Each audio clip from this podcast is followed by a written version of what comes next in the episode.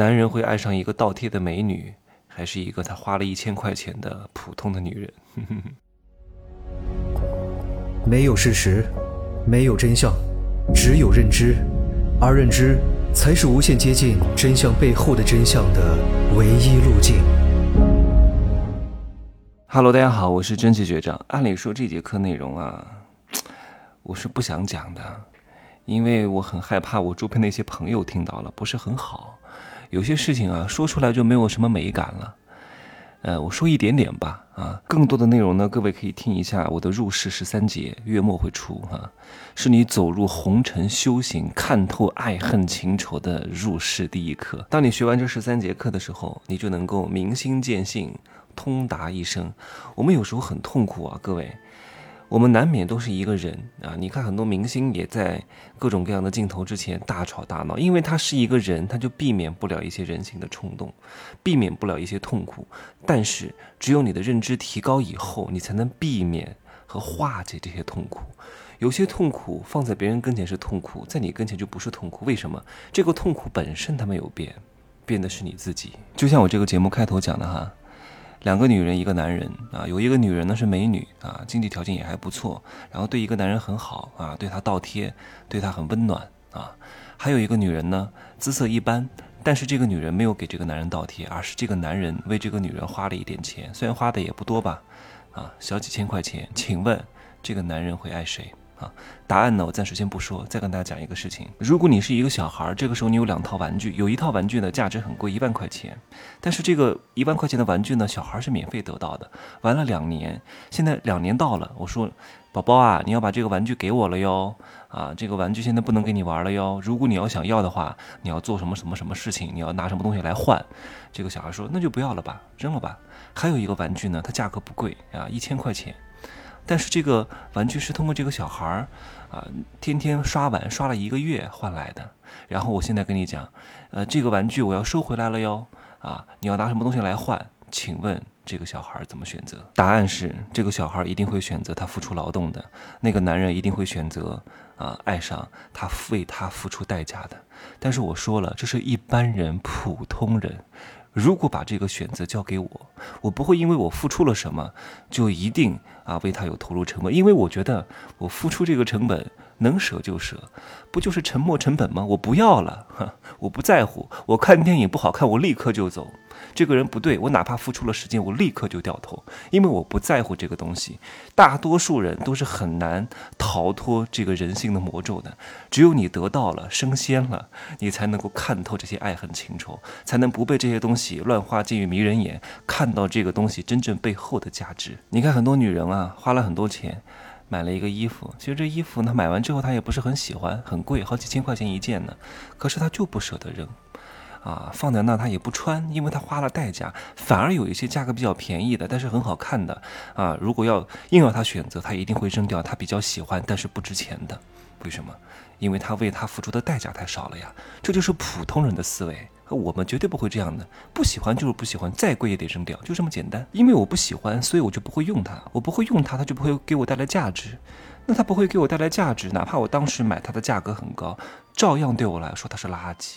垃圾就得扔掉，放在家里一平米房子多贵呀！放一个垃圾在家里，那不是脑子有病吗？好，我再讲一个事情啊，我说了，我这样的人以及我的部分听众，并不是我所有的听众都是都是超脱凡人，大多数人因为天天听我的免费节目，所以对他们来说并没有任何意义，因为免费得来的，听一听吧啊，我就当茶话会、故事会听一听吧。就就听个爽，他真的不会去做的。所以我的节目对于这样的人其实是没有任何意义的。凡是那些花大价钱买我课的人，真的，我讲一句话都对他非常有用。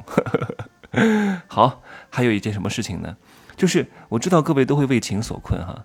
有时候啊，你比如说你认识一个异地的人，这个人非常吸引你啊，他告诉你啊，那你那么喜欢我，就来我的城市看我吧。我知道很多女人一定会惊啊，不，女人没有惊哈，一定会那个。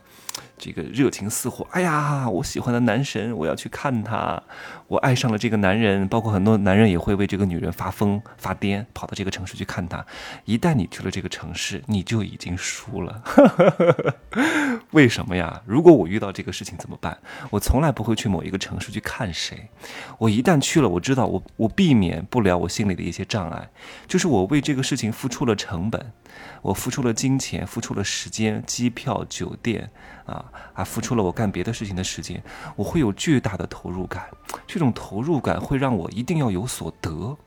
我会怎么做？而且他不珍惜啊！你想想看，我千里迢迢的飞过去，到他家楼下门口的酒店接。那太不划算了，对他来说就是下个楼的事情，他没有任何的成本，没有任何的投入，他可以随时把你丢掉，但是你却不行啊，因为你们两个是不均等的呀。如果我遇到这个状况，我通常会跟他这样讲，我说我们见面可以，我不可能去你的城市找你啊，因为这样做的话，你要知道，哎呀，我真的以前也受过很多这样的伤啊。你对穷人稍微好一点，对于弱者稍微好一点。譬如说，一个男神稍微对一个很一般姿色的女人好一点，这个女人还真觉得自己配。啊，一个有钱人，一个富商，稍微对一个弱者好一点，这个人还真以为自己配。有时候人性是不能骄纵的，是不能对他太好的，必须得打压他的。你对他太好，他妈的蹬鼻子上脸，还给你看脸色，还真觉得自己是他妈是女神。哎呀，我讲的这个我就特别生气哈。其实他们就是个村姑啊。所以我通常都会对对方讲，可以见面，彼此去另外一个城市，你付出时间、付出精力、付出机票，彼此都付出，这样的话呢，才能很好的把控人性。当然，你也可以去对方的城市。但是这里面的策略就会很多很多，就不是寻常的操作策略。如果你就是说，哎呀，我一定要去找你，我全心全意的飞过去，然后表达我的诚意，我告诉你，在这个时候你就已经输了。如果你在这个点上不运用一些策略的话，呵 呵你永远就会被别人拿住，拿住之后你会特别不爽，特别愤懑。所以要懂得讲究一些计策的。我在这里透露一小点点哈，因为这个确实不能全讲，讲了不好。呃，你可以跟他讲，我会去你的城市找你啊，我会去倒贴你啊，我会去特地飞过去看你，不惜重金。但是你这样讲未必要这样做，你懂吗？有时候人和人的交往不是一味的顺从，不是一味的保持一种模式，要的是情绪的波动。有了波动，才有感觉。有了波动，才会有感觉。你好，没有感觉那不行。你不好。但是有感觉，这种感觉就是一高一低，一高一低，一张一弛，一松一紧，你才能让对方感觉到刺激，而这种刺激才会让对方爱上你，好吗？具体的操作策略我没法在这讲，好吧？因为讲这个很值钱的，好吗？今儿呢就说这么多，各位可以加我的微信，真奇学长的拼音首字母加一二三零，备注喜马拉雅，通过概率更高。再见。